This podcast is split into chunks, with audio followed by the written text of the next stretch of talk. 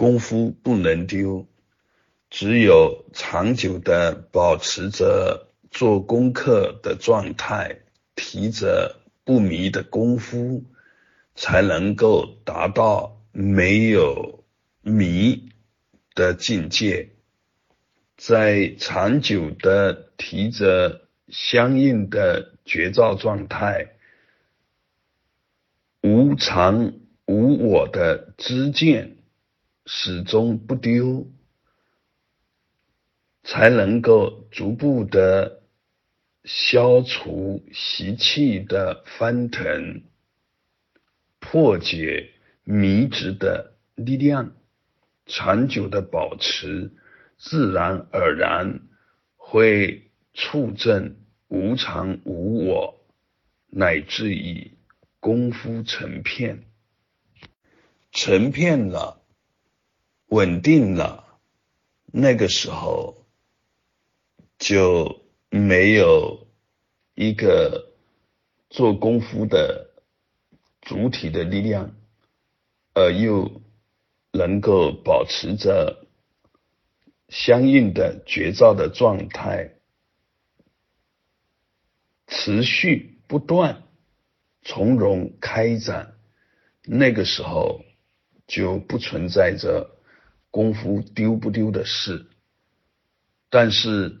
在那个状态到来之前，必须刹那不能含糊。听闻正知正见，相信正知正见不难，难在持续的以听闻相信的正知正见引领自己，持续的做功课，保持功夫的状态。吸气，遍布各处，所有的身心、身口意三业，无处不是习气表演的场所。做功夫是要逆着习气来，过程中各种各样的力量随时现起，随时翻腾。刹那丢失功夫，就是翻江倒海，